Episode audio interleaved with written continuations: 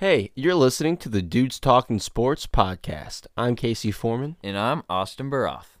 We're a couple of guys talking about what's going on in the world of sports. This is our first podcast together, and it'll be streaming on Spotify every Wednesday. Thanks for listening.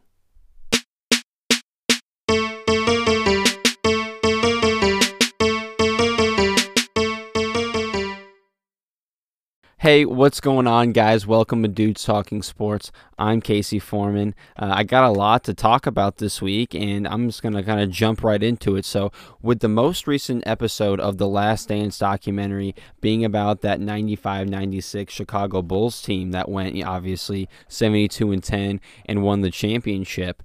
Um, and obviously, some people's regards, that's that's the best team of all time in NBA history. So, what I want to start with is uh, com- not comparing them, but I want to compare them to uh, what I think is their biggest threat to being the best team of all time, and that's the 2016-2017 Golden State Warriors, who obviously went 15 and one in the playoffs, won the championship, Kevin Durant's first championship. Um, but in my opinion, those are two of the top teams uh, of all time and with you know with the most recent episode being about that 95-96 team and i saw a couple of other uh, people talking about the warriors and the bulls and you know i thought why not let's break it down and uh, i'm going to give you guys my opinion on who would win in a seven game series uh, in today's game set as far as rules and fouls um, so I want to start with just breaking down. I'm going to start. I'm going to break down the top eight seven, eight players of both teams. I'm not going to go 15 and 15. That's just uh, too big a sample size. So let's start with the 95 96 Bulls. Obviously, headlining uh, for them, you got Michael Jordan that season averaging 30 points, four assists, six rebounds, and, a t- and two steals, you know, averaging two steals a game. Uh, next up, obviously, his wingman, Scottie Pippen, at 19.6 rebounds, 6 assists, and 1.7, basically two steals himself. So, an elite uh, defensive duo there. You know, take that in, into consideration. Uh, next would be Dennis Rodman, uh, obviously, the glass cleaner for the Bulls, averaging 15 rebounds. Uh, up next, for the Bulls would be uh, Luke Longley, you know, averaging around nine points, five rebounds. You know, they have Toni Kukoc averaging about 13 points, four assists, four rebounds. Uh, you know, really good um, overseas player. Uh, then you got Ron Harper, obviously.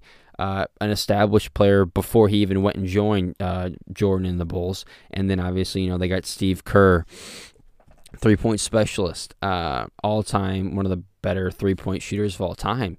And uh, you know, obviously they went 72 and 10, one of the best teams, if not the best team of all time in some people's opinion. Now let's compare them uh, to the 2016-2017 Warriors.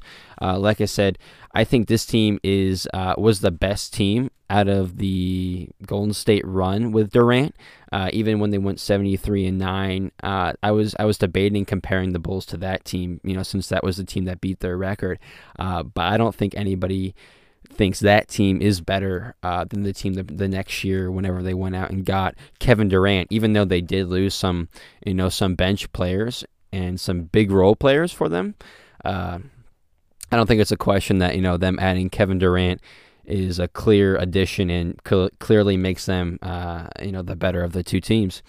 But uh, first off, obviously, I got to go with number one, Steph Curry. That year, averaging 25, 6, and 4. Okay. Obviously, a little bit of a setback for him uh, coming off the 30 points a game. But obviously, that was the first year he got Kevin Durant trying, trying to maybe not sidetrack, but yeah, let Kevin do his thing and you know him be the Robin to Batman. Uh, so you had Steph Curry, obviously Kevin Durant that year averaging 25, uh, five assists and eight rebounds. Obviously those two. Uh, actually, I'll get to that point a little later on. But next up, we have Klay Thompson. Uh, obviously him and Steph. Best backcourt in NBA history, in my opinion. Two of the best shooters in NBA history. Uh, again, I don't, I don't even think that's up for debate. Um, so we got Klay Thompson there. So you have Klay Thompson, Steph Curry, and Kevin Durant. Okay, all guys who can shoot the three ball at insanely high levels. Okay, next up, number four, we had Draymond Green. Uh, that year especially, I think that was before we saw these past couple of years. It's been no question we've seen a slight drop off. if not a, a decent drop off from Draymond. And I think we all know how he plays. It's it's his motor, his high work ethic, and when years go on, you know your body takes a toll, and uh, you know you can only expect somewhat of a lower level of play after so many years of you know putting your body out there at such a high level every single night. You know, since that was what he brought the intensity every single night especially in that 2016 2017 season, you know, coming off arguably his best season in that 2015 2016 season when some people said he was the best player on that Warriors team. You know, it was up for debate that he was the number one, and, and some people thought it was definite that he was the number two on that team. In my opinion, uh, yes, he was the behind the scenes. He ran everything. He he was the dirty work, like the Rodman. But not just on the rebounding side, on the assisting and ball movement, getting the plays running. Um, so Draymond is key. I don't think people really uh, understand how crucial he was to those Warriors even before before Kevin came. Um, so yeah, Draymond Green, high motor at number four. You have him on there, and then number five for the Warriors. I'm simply going down to their top seven, eight players. Uh, number five, Andre Iguodala. Okay, this was the last year. I think everybody can agree of high level. Um, he didn't get too many minutes uh, in the regular season, but in the finals, if not in the uh, whole playoffs, we saw him get a whole lot of minutes, if not starting in their death lineup, which consisted of that five. Iguodala, Draymond, Klay, Durant, and Curry. Um, obviously, a little bit undersized, but you know, with the scoring they're getting, uh, we know the results that they came to championships. So Andre Iguodala at number five, usually coming off the bench, but if not a starter for them. Um, and we all know what Andre Iguodala was, and a proven All Star before he came. Uh, I think he proved proved that he wasn't a number one on a team, and uh, we saw when he lost uh, to Golden State in the playoffs in 2014 or 2013, uh, before he joined them, the offseason when he joined them. Um, I think that's when he really realized, you know, I'm not a number one, number two guy, and that's why we saw him go to Golden State, be more of a role player, and then it's it, it's translated obviously not not just that, but that's translated or helped translate the two championships. So Andre at number five, number six, Shaun Livingston, which if you've been watching basketball or you paid any attention to those championship run, runs that the Warriors had, he was also key coming off the bench especially early in the 2015, uh, the first year they won the championship.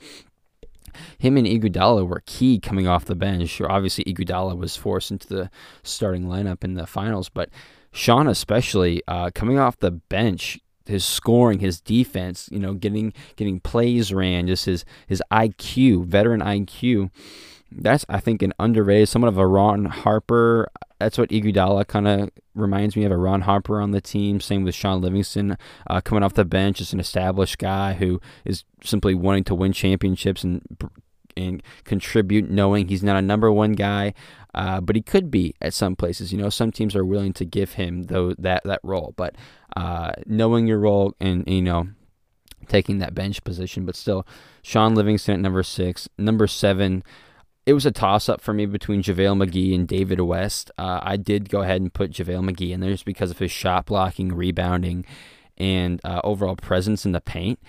I do love David West and his veteran IQ, what he does out there, his play uh, making plays ability, playmaking ability, and just his presence. You know, he was more of a locker room presence, but even the first year he was out there with the 2016-2017 Warriors, this year uh, coming from San Antonio, that was the best basketball he played in Golden State that year. And hey, he played a lot of big minutes and and translated obviously with them going 15 and one in the playoffs. So those are the two, you know, top seven, top eight players on both teams. So just off that, I got to give the slight edge just because I know the Bulls do have three Hall of Famers in there. You know, so do the Warriors, if not four, five Hall of Famers. If you think Iguodala and Draymond Green are, I think Iguodala kind of has to be now with the Finals MVP, um, multiple championships, and then Draymond Green being a, a, Defensive Player of the Year and three-time championship winner. I think he's a uh, Hall of Famer as well. So you know, the Golden State Warriors have four Hall of Famers. Uh, like I said earlier, they they be playing in today's game. Okay, so so the floor would be all time as stretched as ever. Okay, so the the paint is as open as ever, like I said in, in last week. Uh, so Jordan would just have a heyday with that, and, and, you know having Dennis down there, I don't know how that would translate. Him being, you know, a, a not a big shooter, but I don't, I don't want to get ahead of myself. Uh, so the floor would be as spread as ever, giving Michael, you know, a free open lane to the paint. But as far as uh, defense guarding Michael Jordan, you know, we, we can throw or they can throw Klay Thompson at him, who is a first team, in my opinion, all, uh, first team defensive player. Uh, so he can definitely, obviously, no one can stop Michael Jordan or even really get into his head. We saw him laughing at Gary Payton, talking about how he shook him up a little bit, but obviously that that's not really uh, that's not really possible. But you can do your best. Throw Klay Thompson. Heck, you could even throw Andre Iguodala, a veteran a defensive player. You can even throw Kevin Durant sometimes at him, a seven foot lengthy defender. Um, so I think you have multiple bodies you can throw with Michael Jordan. He's still going to go get you 30 points a game. Um, but I do think there are people, multiple people at least, you can throw at him. Okay, not not, not that that's going to stop him at all, but you have multiple people. He's not going to tire the same guy out. Okay. Next up, okay, so Scottie Pippen. Scottie not being an elite shooter, yeah, obviously would be getting to the paint more, uh, you know, more than ever. But like I said, with the three point shot being as big as it ever has, I think we would see Scottie and Michael really get exposed for not having very good three point shots. Okay, that that that's one of the biggest reasons um, I'm doubtful for the Bulls in this series. either way, I think it goes six or seven, six games at least, six or seven. But um, just Michael and, Ju- and Scottie's or uh, lack of shooting ability from the three point arc, I think that would really come into play um, because we would see them somewhat taking offense. Not because Michael has a way better jump shot than I don't want to compare him to like Ben Simmons or Giannis or you know LeBron in his early years. But as far as Scottie goes, you know we can you can build a wall around that paint and force them to shoot those outside jumpers. Obviously, Michael's going to get his mid range, but you can force Scottie and those other guys to shoot those outside jumpers that they're not necessarily comfortable taking. Um, now, as far as let's let's switch the role, okay? Let's let's say who's going to guard the Warrior. So so Steph, point guard. Uh, obviously, he can average 30 points a game, best three point shooter ever. I don't see a player on the Bulls able to guard Steph Curry or really give him that many issues unless you take Michael off the two guard and put him on Steph. That would be the biggest uh, way, or I think the biggest factor of beating the Warriors would be completely eliminating Steph for the series and having Michael on him. Okay, if they did that, yeah, they could completely eliminate Steph. But uh, who's going to guard Klay Thompson, Kevin Durant, Andre Iguodala? You know what I mean? So he, his size needs to be for these bigger players. But again, if they decided to put him on Steph, man, that that would be uh, a heyday for Jordan, and that would be a terrible uh, series for Steph. But anyways, they don't have a true point guard who can guard Steph. Steve Kerr, mm, as we all know, not a defensive guy, known for his shooting and the same kind of size as Curry. You know, uh, so I think Curry wouldn't have any definitely a better defensive guard than Kerr. Uh, so as far as point guards guarding Steph, they would have to switch Michael onto him, I think, if they wanted to see anything. And then Kevin Durant, obviously, you throw Scottie Pippen or Dennis Rodman on on Kevin Durant, who, yeah, can give him issues. But Scottie, again, not as tall as Kevin, not as lengthy as Kevin, close, very close. Um, but not quite. And I don't think Dennis Scottie, Michael, none of them ever played against or defended. Okay, okay, maybe Larry Bird, but still never defended a seven foot monster who can shoot the way this guy can. So I don't think there's a player on that on that team that can guard Kevin Durant. Okay, Scottie Pippen.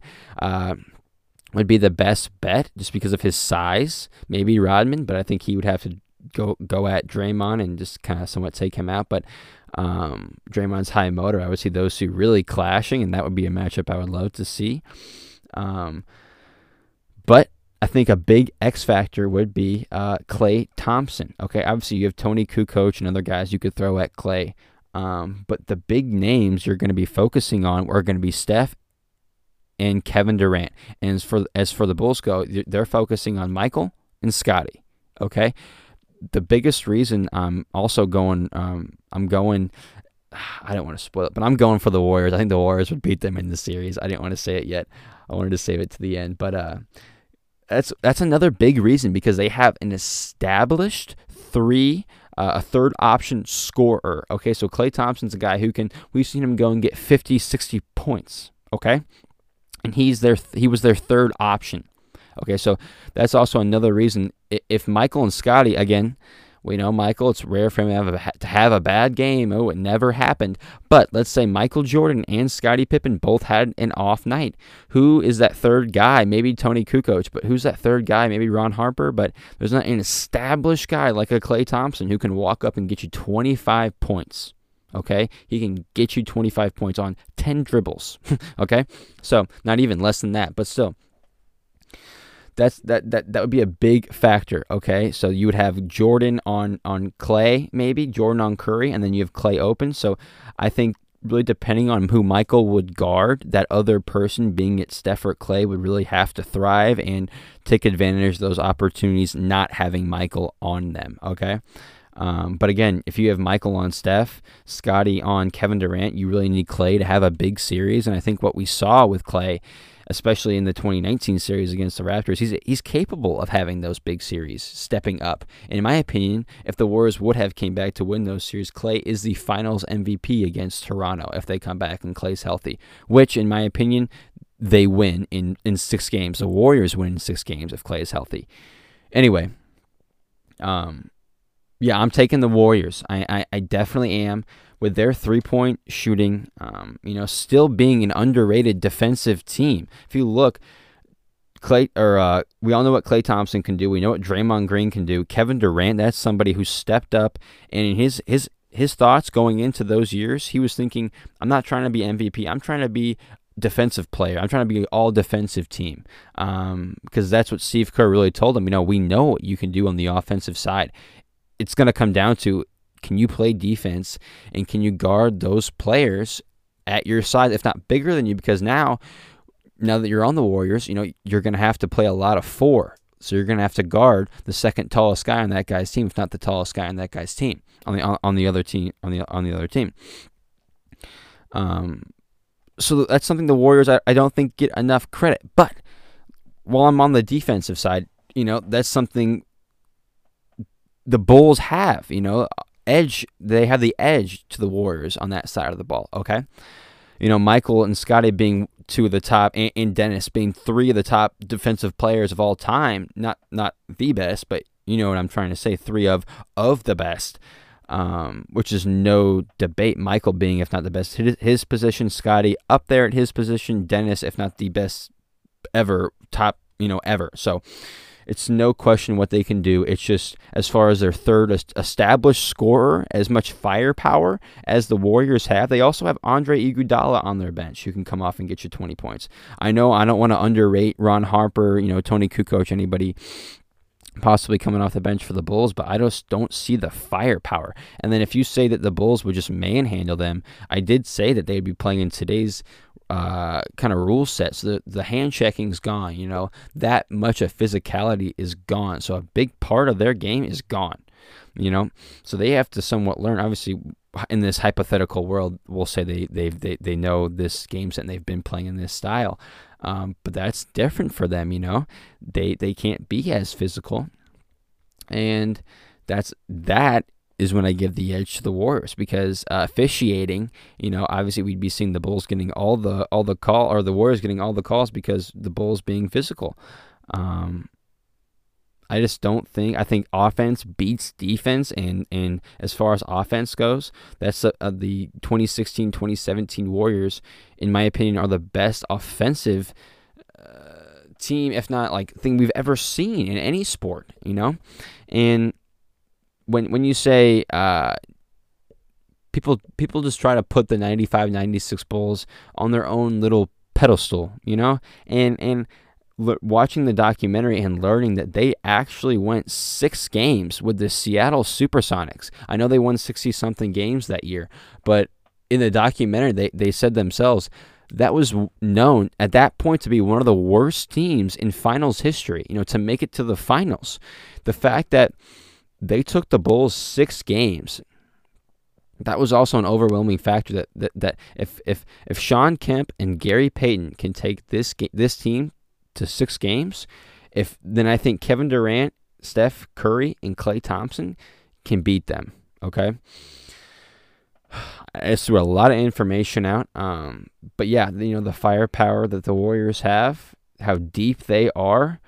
Um, having Steve Kerr as their coach as well, being a player on that team, that's another under uh, underrated factor. You know, the coach of the Warriors was a vital part of that team, knows that team in and out that they would hypothetically be playing, and you know, just the only edge that I give to the Bulls is that you have Michael Jordan, you know, and when you have him, I can't say that, you know, it's it's definitely going the Warriors' way. When you have MJ, you know, obviously anything is possible. He can go nuclear and just scorch you for the entire series. You can say something that rubbed him the wrong way, and then we, we know how that turns out. But uh, yeah, offensive firepower, I'm giving it to the 2016 2017 Golden State Warriors. All right.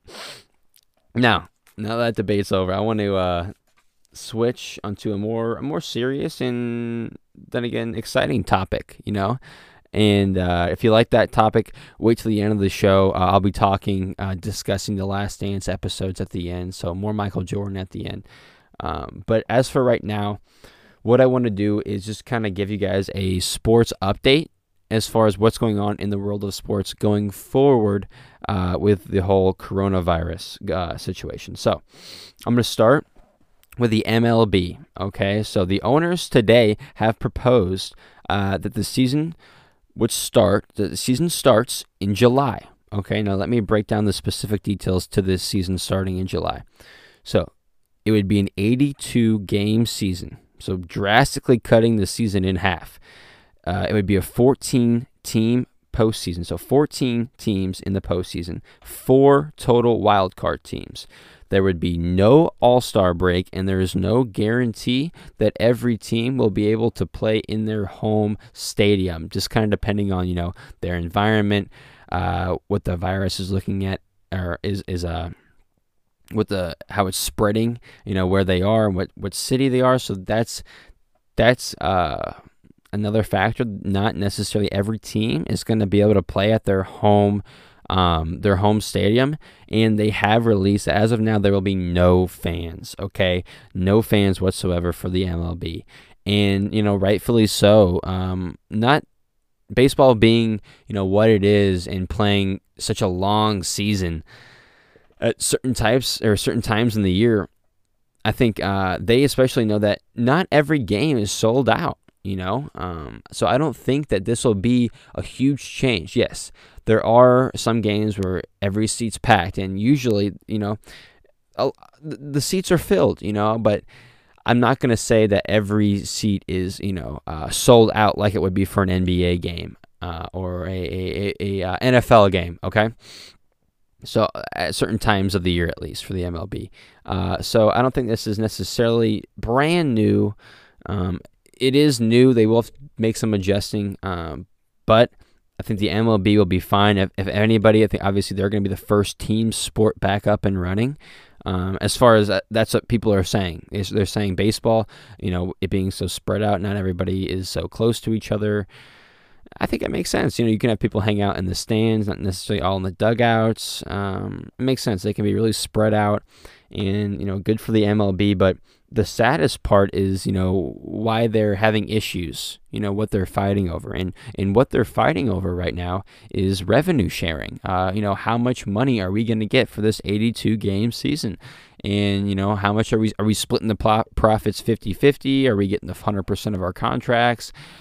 What's going on? And, you know, with everything that's going on in the world right now, and a lot of people not knowing how they're going to get paid, to see these MLB stars in a league without a salary cap where these players make an insane amount of money complaining and being worried about their checks coming in the mail and how much they're going to be for.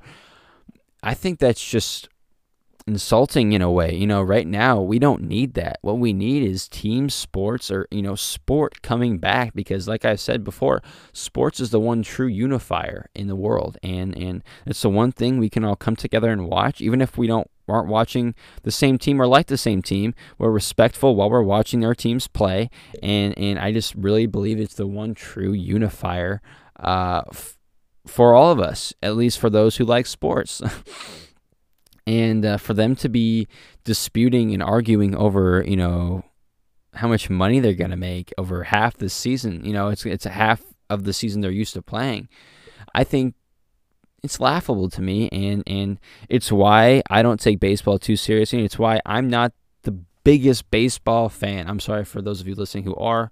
Good for you. I'm not taking anything away from it, but I don't think it's the best league um, in the in the world. I think the best league is easily the NBA. I think the NFL is even better than the MLB. But you know, when I think of MLB, the biggest thing that comes to my mind is money. You know, all all I think about and I believe they think about is money. You know, it's not a salary cap league. They can make as much as they want, and and that's the biggest thing. You know, if you play baseball, it's the dollar sign you're thinking about because you can make all that money. And the fact that they're still so hung up on making or, or, or, how much they're going to make in this shortened season, you know, that that's one of the reasons why we don't have the full plan in effect. You know, they're still disputing these little these little things. And and uh, if if this turns out to be the factor of us not having a season, you know, uh, I just think that's laughable and and uh, just terrible, honestly, just just laughable and terrible you know, I think I, I definitely expect more from a professional league and, you know, big stars making as much money as they already are. Um, yeah, I think it's just greedy, but let's move on. So, this is going to be a short one. So, the PGA uh, professional golf is going to be returning June 11th. There. June 11th, golf is back. okay, so the NBA uh, facilities are set to be opening up. Practice facilities are set to be opening up this week, next week, depending on you know your area, where you are, how the virus is in your area, how it's spreading. Uh, and we see some teams taking advantage of that. Some teams, like the Mavericks in specific, I keep hearing Mark Cuban saying, you know, it's not worth it. We're staying closed uh, until we hear more from you know Dallas officials and stuff, which I think is great. Uh, keep your players safe. I love Mark Cuban, one of my favorite owners, if not my favorite owner in the whole league. Um, and there's been speculation, there's been reports that this did happen, this didn't happen. Um, but apparently, NBA representatives texted, you know, over 400 players, different org, uh, different teams, basically asking them, you know, yes or no. Do you guys want to resume the season? Not any specific de- details, just simply yes or no. Would you guys like to play? again this year, you know? And uh, I've seen reports saying that's not true, that is true. I don't know. I, I think it is, and then maybe the NBA didn't want it to be released, so that's why we see them kind of going back and trying to cover it back up. But um, no matter what, another story was released here recently, and uh, it was saying that a, a number of top players in the league, like LeBron, Chris Paul, Steph, Kevin Durant, Kawhi, uh, Damian Lillard, Giannis, Russell Westbrook. Uh, in specific, those guys were all held in a private conference call on Monday, and and basically the topic was resuming play, and and the information that was released was that all of those guys said that they would be more than happy and they want uh, to uh, resume the season. You know, they are in favor of resuming the season. And reporter, the reporter reporting that is someone who I trust, uh, Chris Haynes. Uh, so I don't think that's something we'll see backtracked later. I definitely think that that's something that happened. And I'm glad we saw it come out. You know, we're seeing these big name players. You know, every day I see other stories being like, you know, these guys don't want to play. They don't want to get out of bed. Uh, you know, especially these non-playoff teams.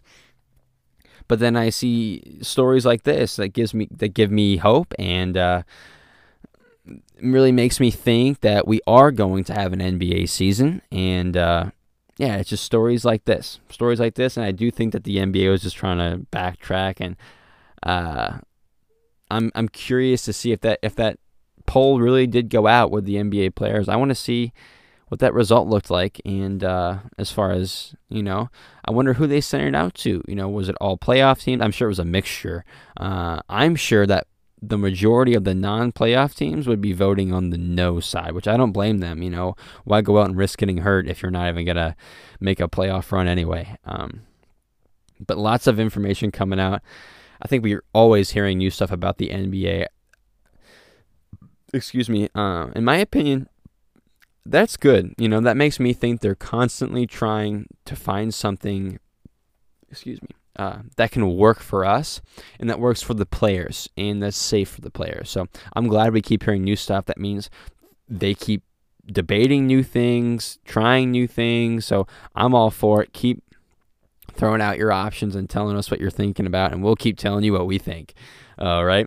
And then uh, for the uh, NFL, they released their schedule this past week for all teams, and the starting game as far as right now, looks like it is going to be starting September 10th with uh, Kansas City and uh, the Texans going head to head. And I also read an article saying that as of right now, plans are to have fans. Uh, I don't know if they obviously they're hoping for drastic changes for, uh, by then uh, by September, which I hope they're right. I hope we can have stand, f- fans in the stands and have the real experience. Um, but I don't want to get ahead of ourselves, and I don't want to get our hopes up. Uh, I don't think it's right to hope or to say that our plan is to have fans right now. I think your plan right now should to not uh, should be to not have fans. To you know, seeing what's going on right now. I think they should be coming out saying, as of right now, we're not going to be having fans. Um, so I didn't like that.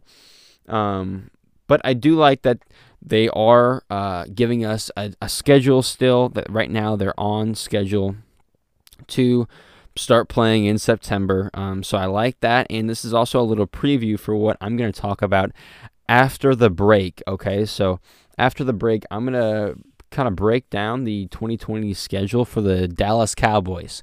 And I'm going to give you guys my projection on what their season might look like. Okay, so for Dallas, for Cowboy fans, this will be a good one. If not, hey, if you either love or you hate the Cowboys, and in either way, you're to find a little, a little bit in this next section. But still, um, let's see anything else. Oh, also, oh, sorry. No mean to disrespect my NHL fans. It was on the back of my paper. I'm so sorry. NHL, no recent updates.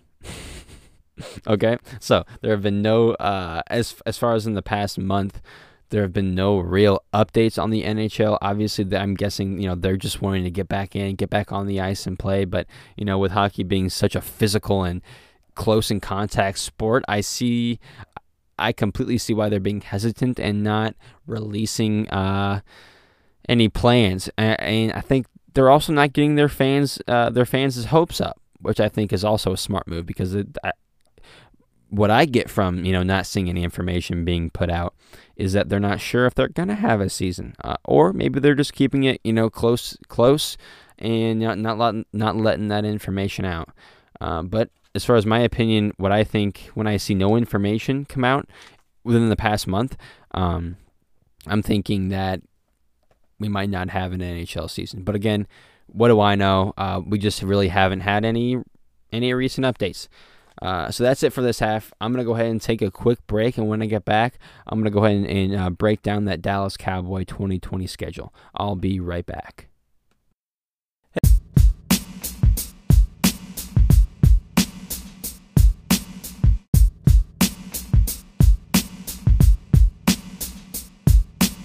Hey, welcome back, guys. So, for this half, I'm going to start out uh, talking about my Dallas Cowboys and their schedule for this next year um, since it was released. Um, so, what I'm going to do is kind of go by week by week and give you my projection uh, for the Cowboys, win or loss. So, let's get into it. Week one, we got Cowboys at Rams. Uh, Rams are going to be having a new stadium, uh, or, or, their own stadium. You know, uh, Cowboys did recently whoop up on them in the past season. Uh, last time they played, a little bit revenge for the loss they got in the playoffs. Uh, but I see the same. You know, I didn't. I don't think the Rams got drastically better. Maybe a little addition by subtraction by losing Todd Gurley, but uh, I don't think. I don't think they got much better. And on the other side, I think the Cowboys did get better. Uh, not way better, but yes, I do think they got better and they improved more than the Rams. Uh, so I have the Cowboys week one beating the Rams uh, in Los Angeles. So W first week. Week two, Falcons at Cowboys. So last time Falcons and Cowboys matched up, it went right to the wire. Cowboys fell short. You know, coming off a, a big victory, I think, at the Rams, uh, I do have a lot of faith in the Cowboys, but uh, I think sometimes uh, I, I look like a fool. So so I'm not gonna ride ride the high, the the winner's high. I'm gonna go Falcons at Cowboys. Cowboys lose the first home game, so lose second week to the Falcons. Week three, Cowboys at Seahawks. Okay. Man, last time the Cowboys and Seahawks played, at least uh, last big game they played in uh, whenever Dallas beat them in the playoffs. Um, I see Seattle. I think Seattle got a lot better uh, in the offseason as well. I like Russell Wilson as far as that head to head quarterback matchup. And uh, I think the, the Cowboys go into Seattle and lose. Uh, so I think week three loss at Seattle. Week four, okay. Browns at Cowboys. So Baker Mayfield comes to Jerry World. I don't like the Browns. Okay, I'm not a big fan of their team. Uh, I know they have offensive weapons, but I don't like Baker Mayfield, and I'm not a big fan of their head coach. Okay, um, not proven, uh, obviously. Uh, I don't want to bash the organization, but uh, I'm not a big Browns fan, not a big Baker Mayfield fan. Um, I see the Browns going into Jerry World. They haven't played in Dallas and who knows how long. I see them coming in, losing to the Cowboys, them getting their first home victory. Uh, so week four, Cowboys getting a W. Week five, Giants come to Jerry World. So Giants at Cowboys. Uh, same thing. I have the Cowboys beating the Giants at home. I think the Giants are the clear better team. Giants still they have a lot of good pieces. They have their quarterback, but I don't think they're in the year to make that big push yet. I like the Cowboys at home week five. All right, so week six, Cardinals at Cowboys. So it's obviously a home stretch of games. Them winning the two prior home games. I have the Cowboys losing to the Cardinals at home. You know, with the Cardinals having, you know, adding some offensive firepower in DeAndre Hopkins and having an up and coming quarterback in Kyler Murray. I like them, and I like them next year. Um, I think they're to not quite be a contender, not at all, but uh, I think they do make a jump. I think they're a lot better than last year, and I have them beating the Cowboys week six at home. Uh, so, week seven. So, week six was a loss to the Cardinals. Week seven. Let's see. Week seven, we have the Cowboys at Redskins. Okay. I thought about this and uh, it was really easy. Cowboys win at Redskins. Okay, uh, Redskins obviously going to be a rebuilding team, a new head coach, somewhat of an unproven, yeah, new quarterback. Um, this is kind of his deciding year whether or not they move off of him. They say this is his that Dwayne Haskins is their guy, and this is the year for them to prove it and for him to prove it.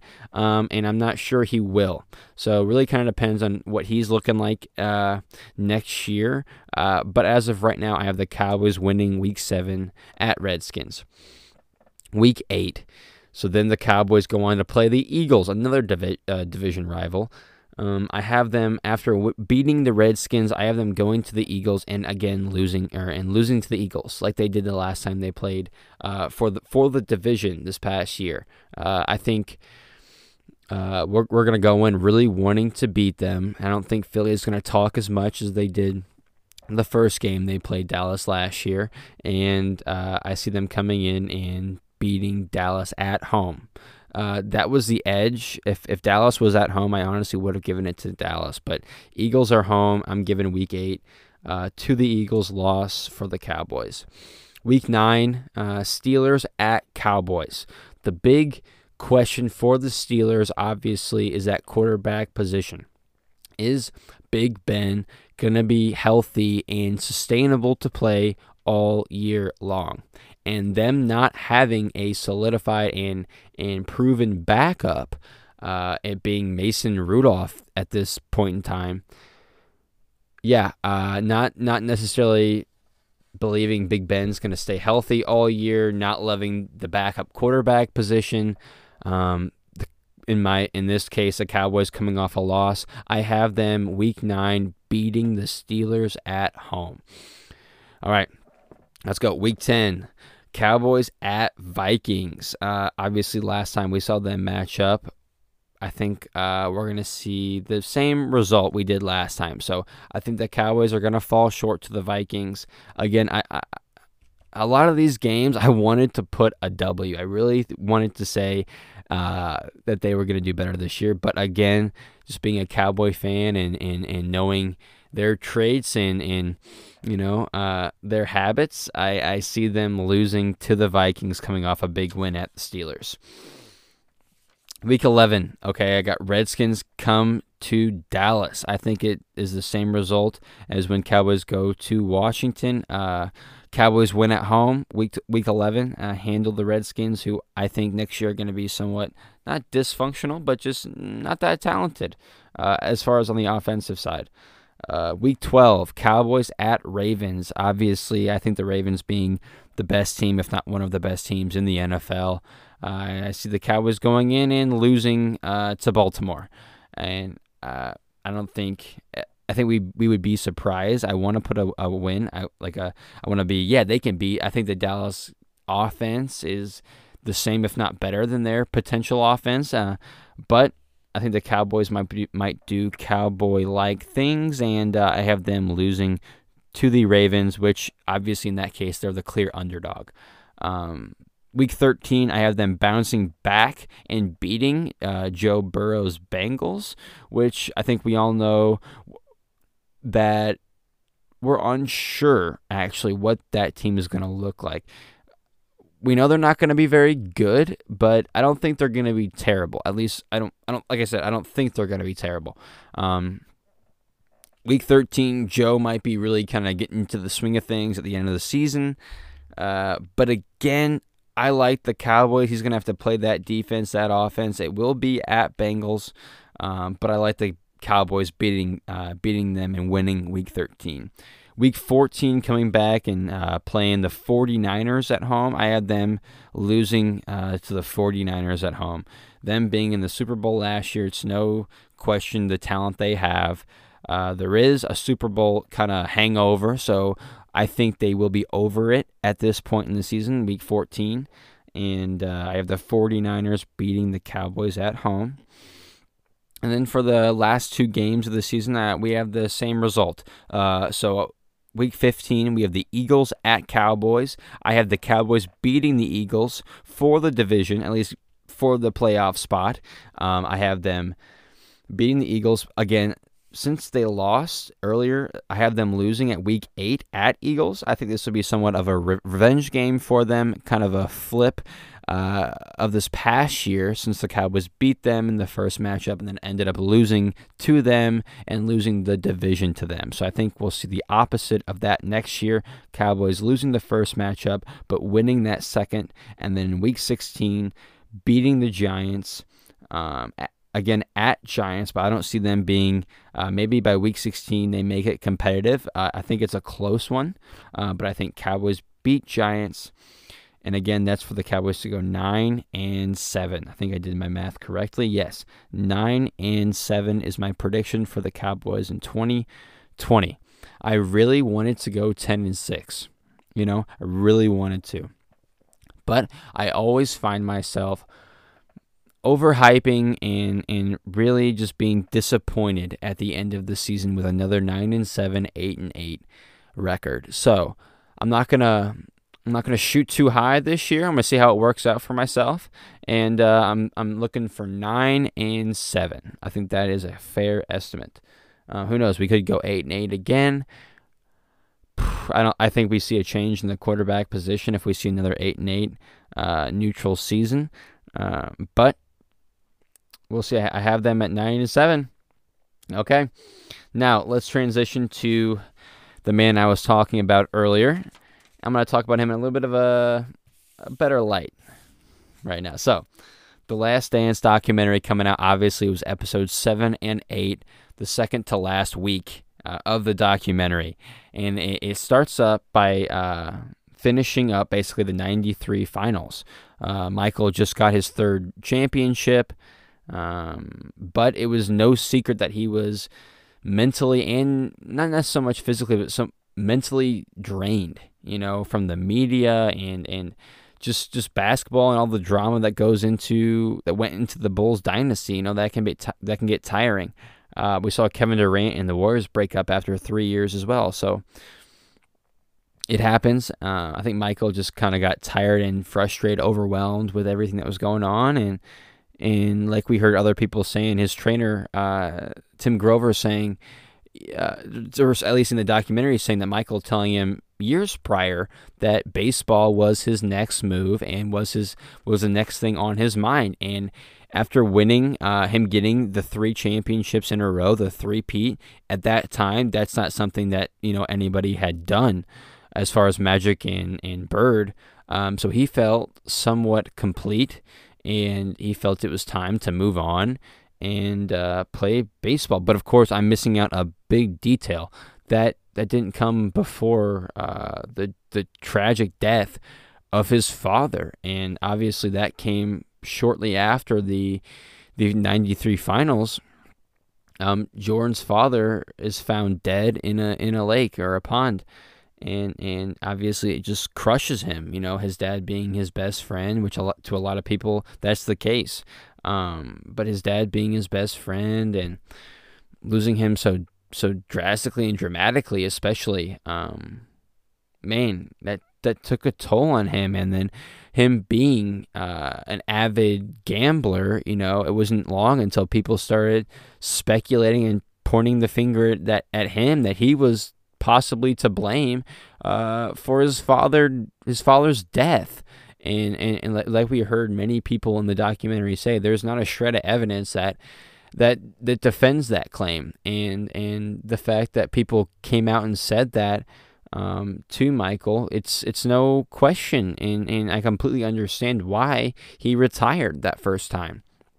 And I think the documentary did a great job of portraying how he felt and truly why it was time for him to retire or take a break.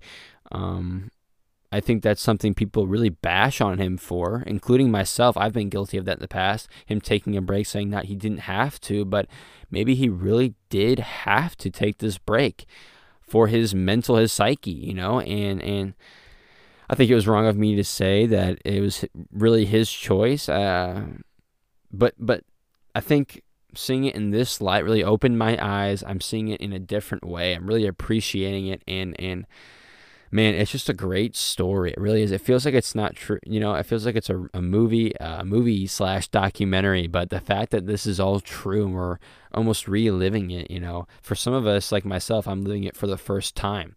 You know, um, but yeah, Michael Michael gets the news that his father passed away. He gets he gets somewhat blamed for it, and and he just decides to retire from basketball. And and pursue another dream of his, his father's dream, and that was to play baseball.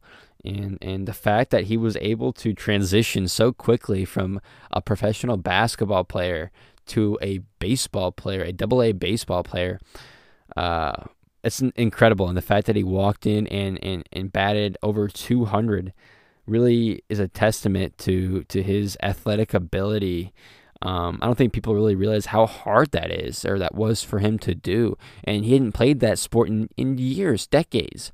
And he just walked into it and, and was competitive and played at a very a high level. Um, and we heard in the documentary, if you listened, that uh, baseball, I want to say, people in the world of baseball, uh, in, in the coaching staff, watching Michael play at that time, saying that there's not really a doubt in their mind that if he would have stuck to baseball at the level he was playing at, he would have made it to the major leagues. And that is just a testament to his work ethic, who he is, and, and watching that did give me more of an appreciation.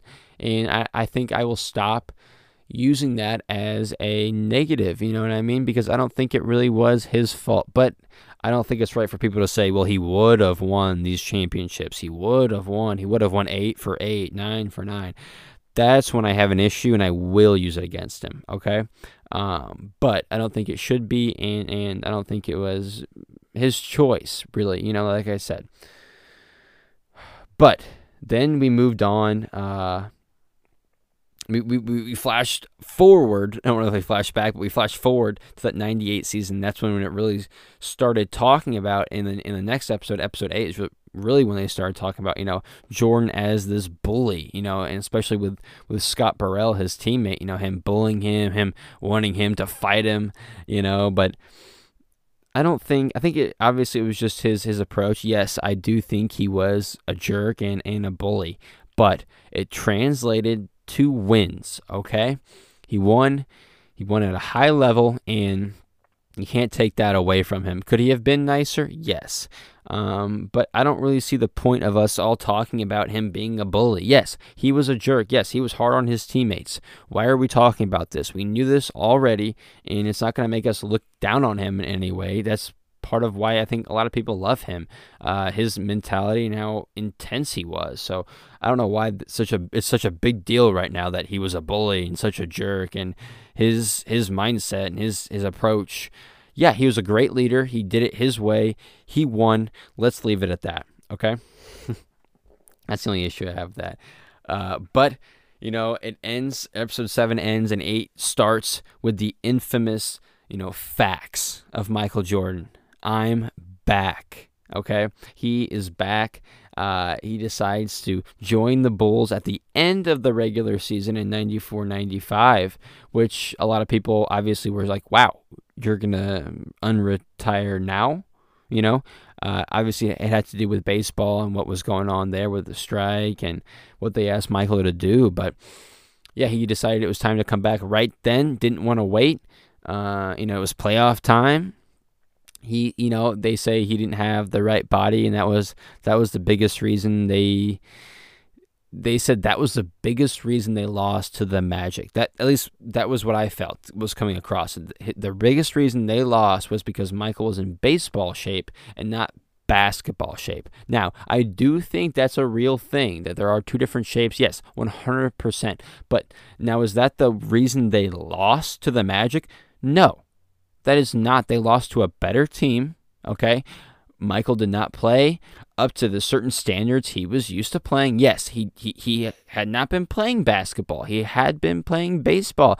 But when you show up and lace on those shoes and go play and step foot onto that court and dribble that basketball, I I hold you to the same standards as everybody else. And he had not the best. He had arguably a bad series against Orlando, and that's why we saw them come up short. Okay, it obviously wasn't the best team, but you had Michael Jordan, you had Scottie Pippen, you had you didn't have Horace Grant, and obviously that was the that was one of the big, biggest reasons they lost was Horace on the other side completely dominating the role he did for them for so many years.